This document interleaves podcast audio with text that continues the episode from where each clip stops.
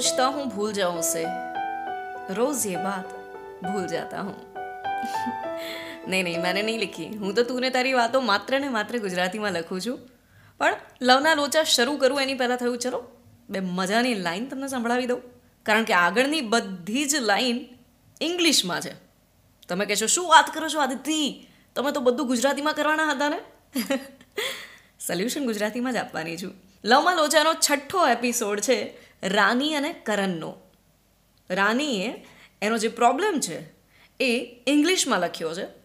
તો સૌથી પહેલાં આપણે પ્રોબ્લેમ વાંચીશું.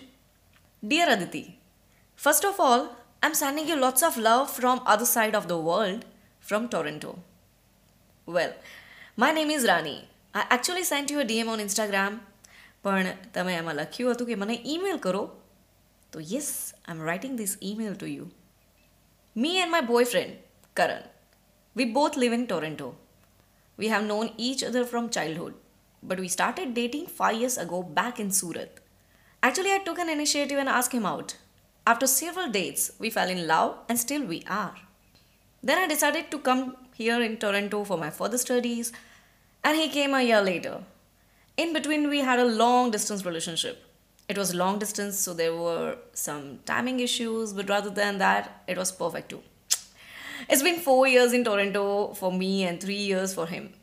એક મહિના પહેલાં અમે લોકોએ નક્કી કર્યું કે આપણે બંને બહુ જ બિઝી રહીએ છીએ ચાલ એક કામ કરીએ જોડે રહીએ જેથી વધારે ટાઈમ સ્પેન્ડ કરી શકીએ અને જાણી પણ શકીએ કે એકબીજાની ખામીઓ શું છે after all we are getting married next year But ever since we have moved together, I feel like he is bored of me because we have same job timings.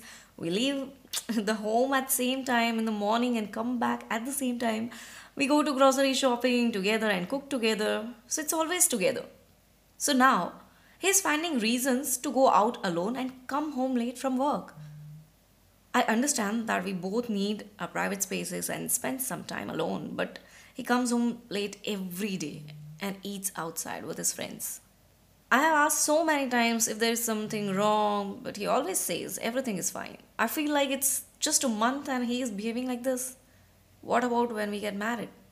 અત્યારે તો અમે લોકો પીઆરની રાહ જોઈ રહ્યા છીએ એટલે બંનેની ફેમિલી અગ્રી થઈ ચૂકી છે કે ઠીક છે નેક્સ્ટ યર લગ્ન કરી લેજો તમે લોકો Now I have my doubts, yeah. So many times I have confessed it to him, but he keeps saying that everything is okay and behaves the exact opposite. I don't know what to do next. I don't want to lose him for sure, but I can't take his this behavior anymore. I hope you would help me out. One more thing, Aditi, I love you so much. I love you too, Rani. Uh, I love that you keep it real on social media. Lots of celebrities are melodrama. Oh, no, hope a melodrama choods. But not in a case of Lama Loja. મારી તારીફ લખી છે ઈમેલમાં તો એટલું તો વાંચો ને, એણે લખ્યું છે but you are so real and please always be you so yeah I am always going to be like this Rani and Karan તમારી લાગણીઓ સમજી શકું છું.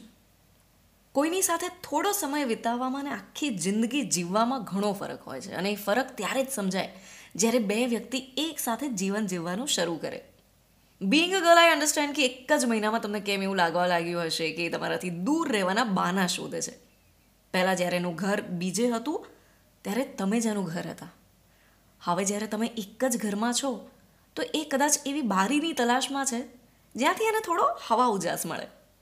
If you know what I mean જેમ તમે જણાવ્યું કે તમે બધા જ કામ જોડે કરવા લાગ્યા છો, તો ક્યાંક ને ક્યાંક એવું પણ બની શકે કે તમને જે ડાઉટ એના માટે લાગી રહ્યો છે ને, એ જ ડાઉટ તમને પોતાના માટે પણ હોય.